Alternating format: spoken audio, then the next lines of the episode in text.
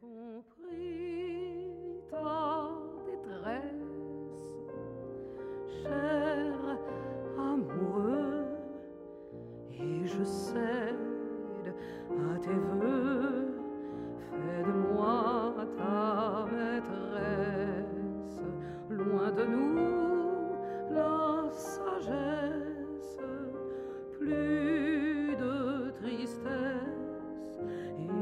À l'instant précis où nous serons. Welcome back to Unknown Warriors with me, Michael Baker. We're used to seeing the First World War as a well defined period between precise dates, 1914 and 1918.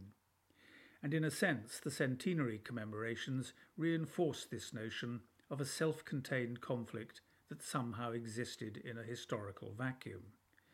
The growth in recent years of comparative history and transnational studies has made it impossible to sustain this view.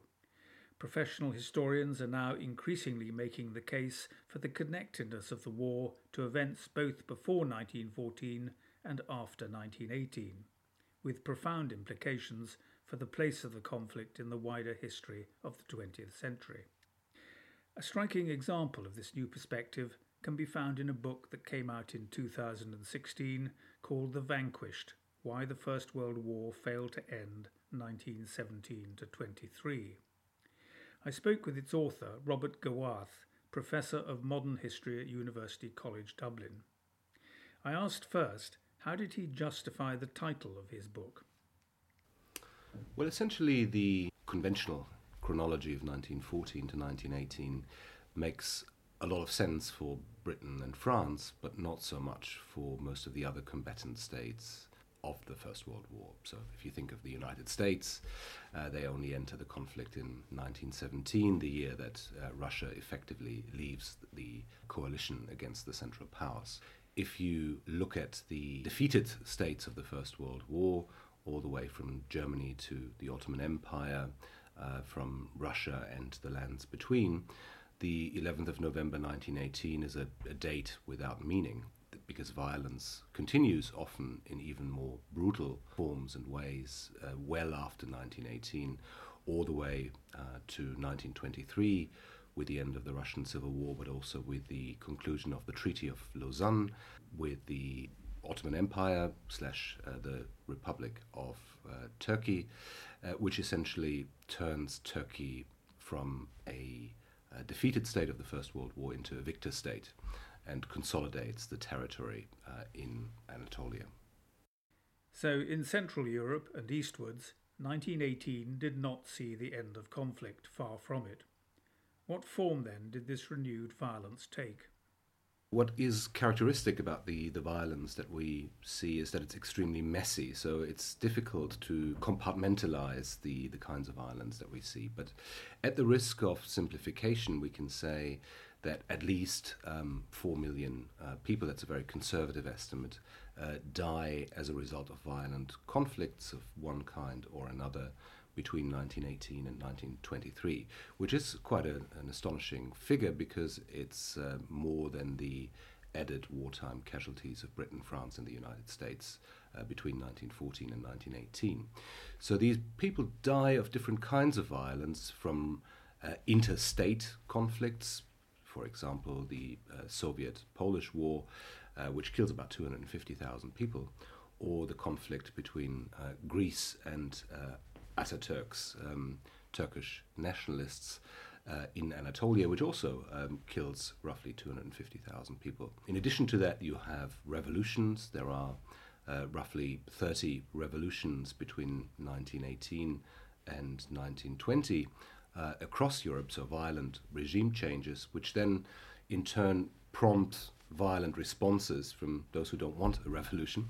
So you have revolutionary and counter revolutionary violence, which in certain places uh, turns into civil wars. Uh, Russia is one example, but uh, another often forgotten example is Finland, uh, which is a really interesting case. It's, it's actually um, proportionate to size, one of the most violent civil wars of the 20th century, where within less than three months, um, 1% of the overall uh, population perishes. And then you look at places like Germany, where certainly in towns like Munich, for example, in 1919, or Berlin in the spring of 1919, you can you can talk about um, civil war.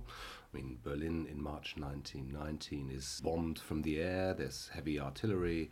Uh, more than a thousand people uh, die that uh, month in fighting between communists on the one hand and uh, government soldiers on the other. And at the same time in Italy, you have a an almost revolutionary situation in which uh, left-wing groups and uh, nascent fascist groups fight on the streets, in which you have sort of land grabbing and factory occupations. So there are pockets of civil war across Europe.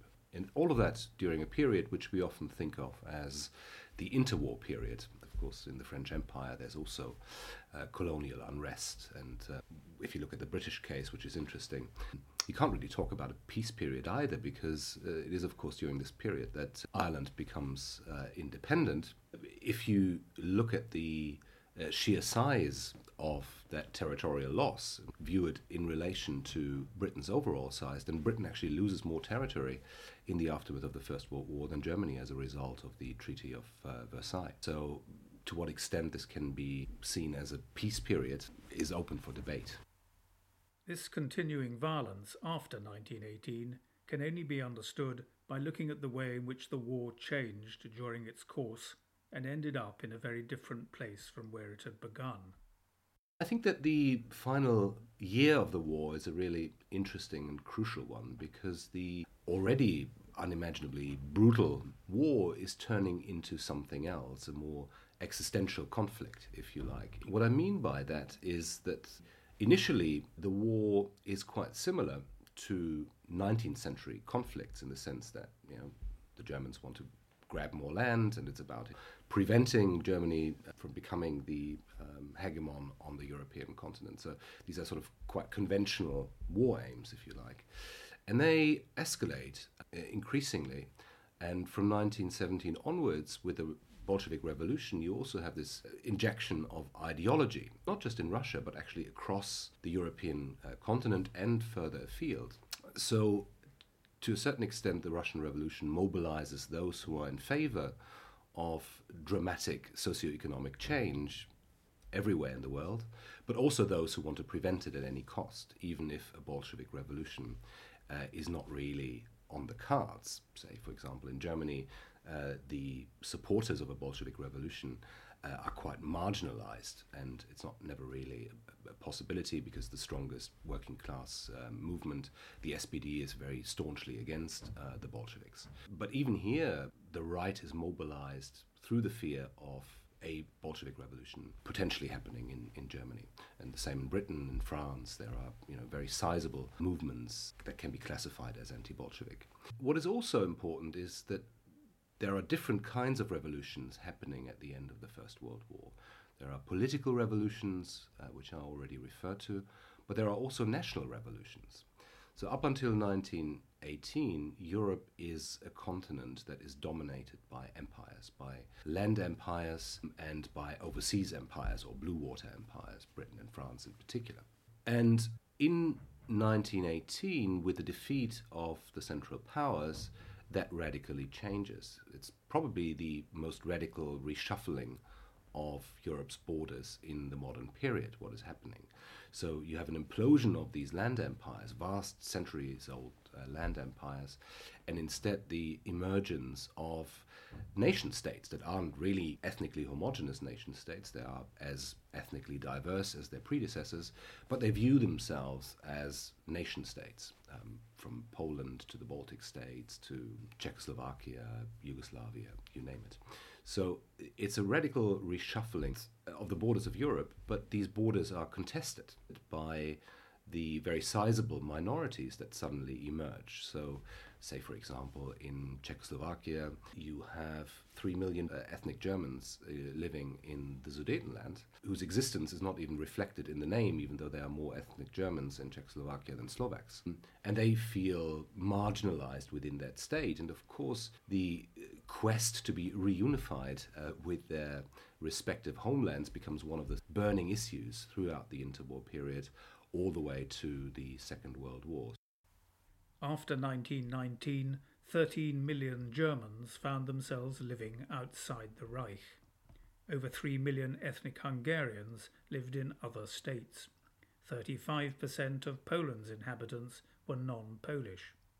And as nationalist governments began to ignore or discriminate against these large and vocal minorities, this was a recipe for discontent and unrest.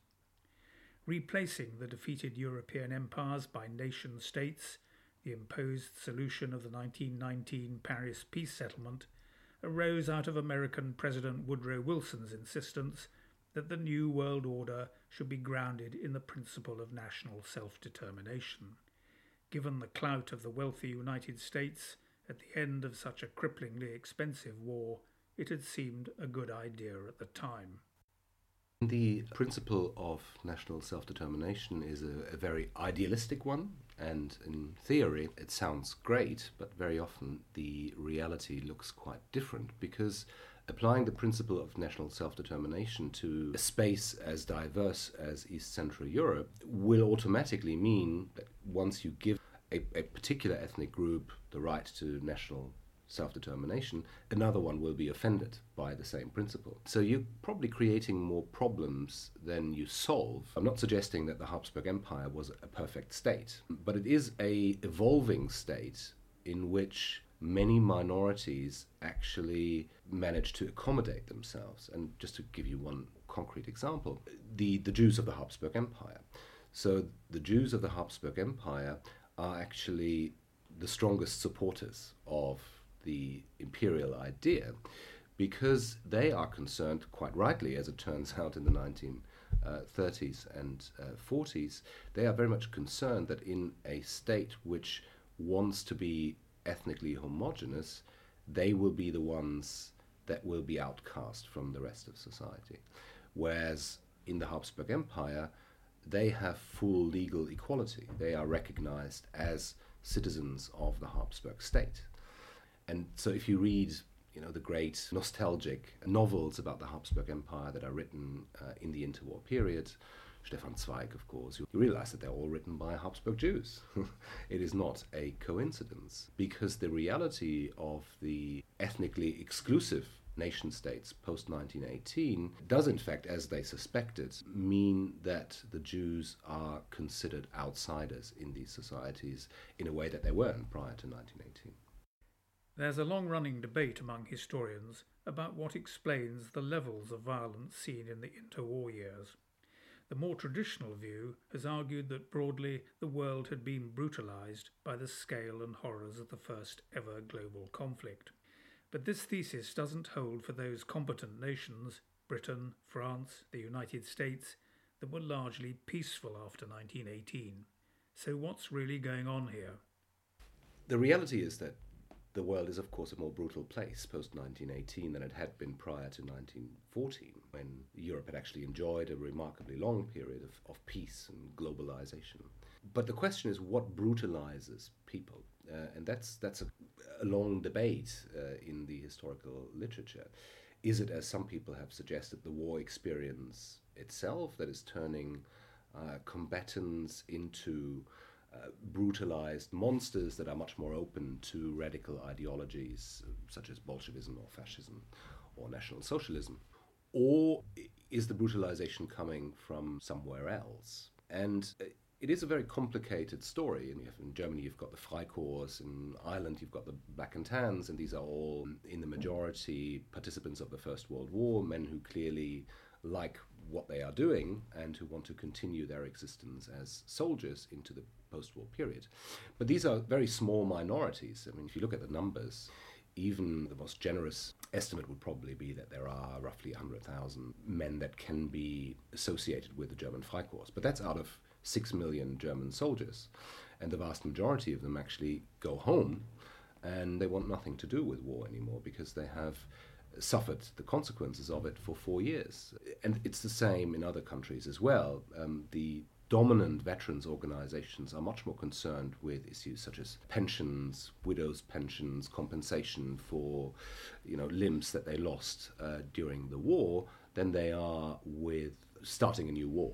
So the people who are driving that agenda tend to be uh, people of a younger generation, the so called war youth generation, which is quite important in the rise of National Socialism in Germany. So these would be uh, kids who are uh, adolescents during the war, just too young to fight, and who in 1918 firmly believed that if they had been given an opportunity to fight, the outcome of the war would have been a different one.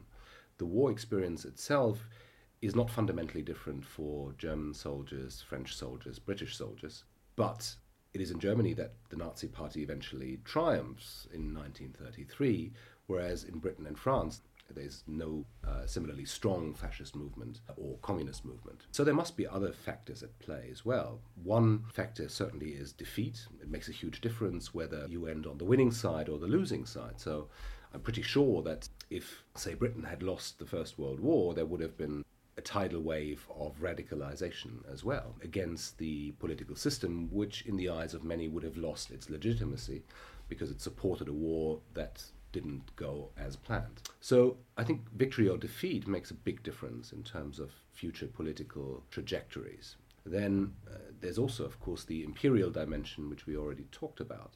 So if empires implode, then there is a great chance that people, particularly if they live in embattled borderlands, have a much stronger sense of an ongoing conflict than if you're living in a metropolis. So what I'm trying to say is it makes a huge difference whether you live in, in Berlin uh, during the 1920s or whether you live in Upper Silesia, which is contested by uh, Poland and Germany. So it's not a coincidence that many of the leaders of the Nazi movement come from these embattled borderlands. For them, uh, ethnic conflict is a lived reality, and they see that as part and parcel of their political experience.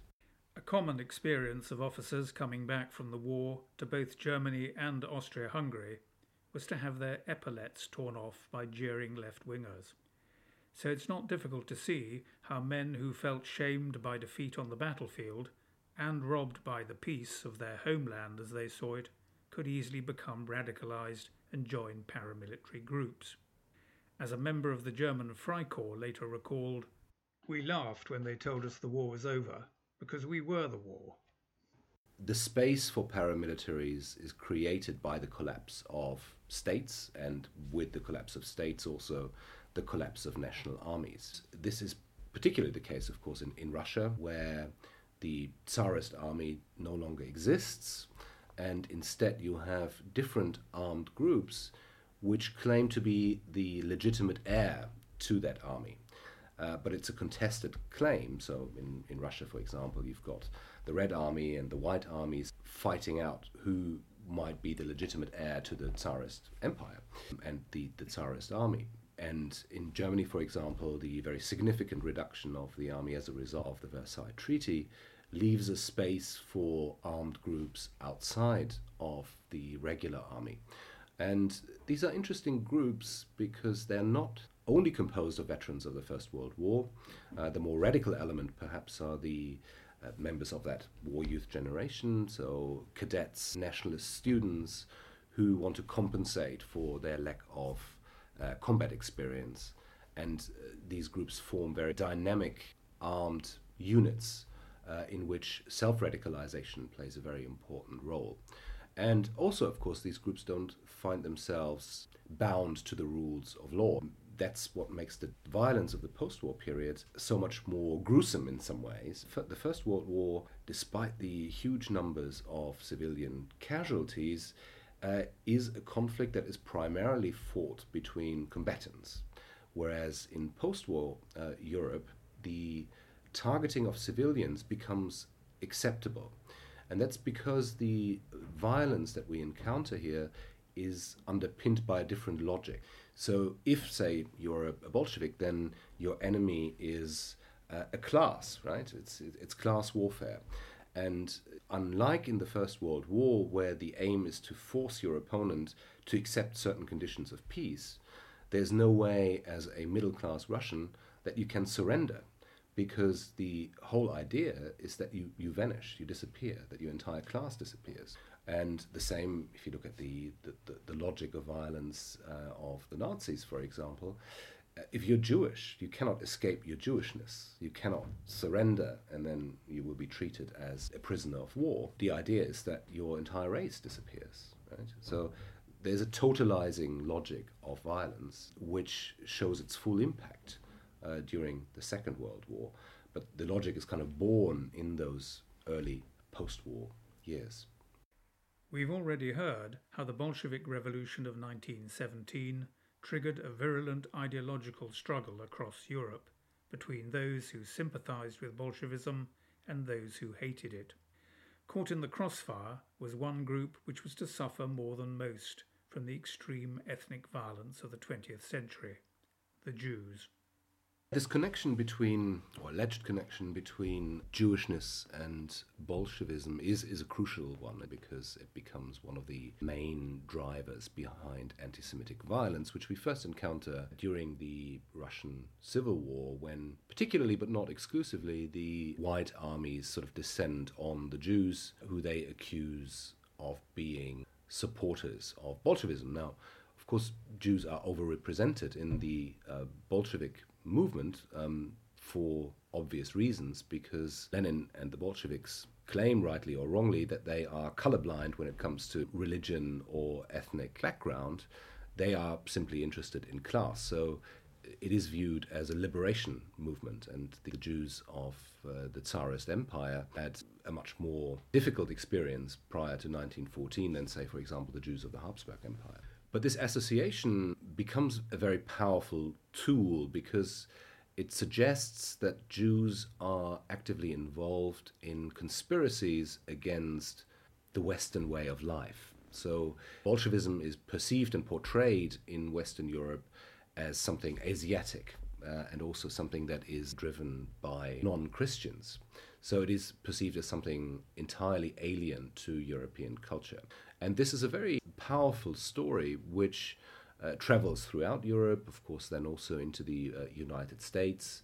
Uh, it is reinforced by the uh, worldwide publication uh, of various conspiracy theories, the you know the protocols of the elders of, of Zion, for example, which becomes an international bestseller. So the perception of Jews as the kind of wire pullers behind, perhaps paradoxically, uh, behind both Bolshevism on the one hand, but also behind capitalism uh, on the other, uh, becomes sort of a very powerful narrative of the right in the interwar period.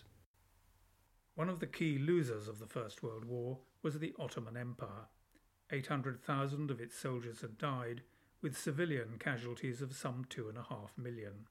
This vast empire straddling the Balkans and the Middle East was essentially divided up between Britain, France, Italy, and Greece. And yet, in defiance of the Paris peace settlement, and in a process driven by a war with Greece and extreme ethnic violence, there emerged in the early 1920s a secular Turkish state led by the formidable Mustafa Kemal, known as Ataturk. Ataturk plays a huge role in the sort of imagination of various revisionist leaders uh, in the interwar period for a number of reasons. I mean, first of all, because of his willingness to stand up to the Allies um, with force, if, ne- if necessary, uh, to revise the peace treaty of Sèvres, which is the first treaty with the Ottoman Empire, that essentially leaves the Turks with a totally disintegrated state. They don't even have control over all of Anatolia, uh, which they consider to be the, the core lands of the Turks. Instead, the Greeks uh, get some territory, so do the Italians. There is Allied control over the uh, Ottoman finances, etc., etc. So defiance plays a, a, a huge role in why uh, Mussolini and Hitler view Ataturk as their uh, mentor, their spiritual mentor. So Ataturk is willing to go to war to fight for a new peace treaty, which he gets in 1923 after successfully defeating the Greek invasion army. Hitler is, is very impressed by that because, from his point of view, the German government is basically giving in to any Allied uh, demand. And uh, then throughout the 1930s, from 1933 to 1939, he's busy undoing the international order, which is based on the Paris peace treaties. So, to pull together some of these threads, when we look at the more familiar violence of the 1930s, in Nazi Germany in particular, but elsewhere as well, it's strikingly foreshadowed by the violence of the immediate post war years, with its paramilitaries, its violent border conflicts, its bitter street fighting between left and right, its racialized rhetoric, and its blurring of the boundaries between civilians and non civilians. The political agenda of the Second World War is very much set in the aftermath of the First World War. Radical violence against both combatants and non combatants. That logic is also born in the immediate aftermath of the First World War. It's kind of reactivated on a much bigger scale once the uh, Great Depression hits. The reason why people vote for Hitler is not because they want a genocide, it's uh, because they believe Hitler, who at this point tones down his rhetoric on anti Semitism, to restore Germany's greatness uh, prior to the First World War. Nonetheless, of course, the Nazis are and always were a, a political movement that was fundamentally uh, wedded to the idea of resolving what they considered to be the major issues of Germany through violence if necessary. So even if Hitler tones down the rhetoric, the, the nature of the movement doesn't change. And you can see it then unfolding from the later 1930s onwards. And the same actually is true for other ultra right wing or ultra left wing movements across Europe. You know, these were born in the aftermath of the First World War. They gain strength in a massive way post 1929. I mean, Germany is not the only democracy that vanishes in 1933. In fact, all of the democracies that were created in 1918, with the exception of Finland and Czechoslovakia, are gone by 1933. They've all given way to totalitarian regimes of one kind or another. So there is an authoritarian moment in European history, triggered in part by the uh, the Great Depression, where suddenly Britain and France are the only remaining major democracies in, in, in Europe. So the situation changes dramatically between 1918 and, uh, and 1933. And these ideological agendas, but also the practices of violence that come into existence during and after the First World War are then basically reactivated during the Second. And notably, you see that line of continuity, of course, on the Eastern Front, where after 1941, the targeting of civilians is no longer a byproduct of war. It is deliberate and it's part and parcel of what the Nazis are trying to achieve because they view the ethnic makeup of Europe as something that is hierarchically structured and in which certain races have the right to not just rule over others, but also to decide who lives and who doesn't. And I think that this logic already can be traced to the immediate aftermath of the First World War.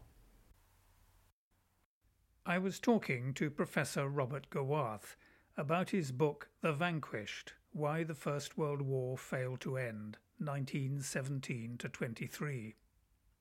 If you want to know more about Robert's work or the aftermath of the First World War, please follow the links on my website www.unknownwarriorspod.co.uk.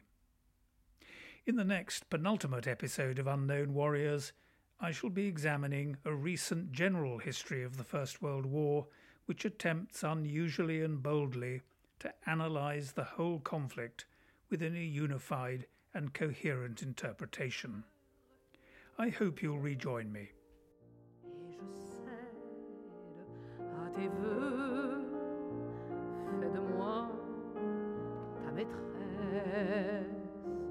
loin de nous